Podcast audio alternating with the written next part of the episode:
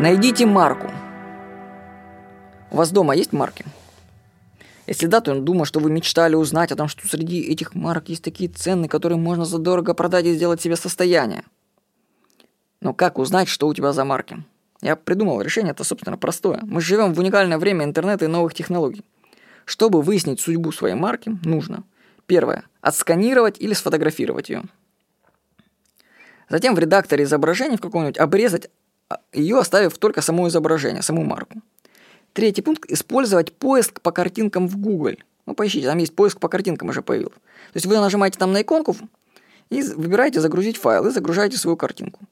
Поисковик найдет вам страницы, если они, конечно, есть в интернете, где размещаются похожие изображения с марками.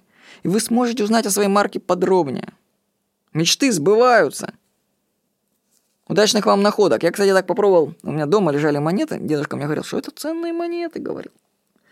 Я их отсканировал, запустил, и оказалось, что ну, не такие что это ценные монеты, обыкновенные гульдены, по-моему, из города Утрехт, Голландии. Их достаточно много, и они там стоят всего-то пару тысяч рублей.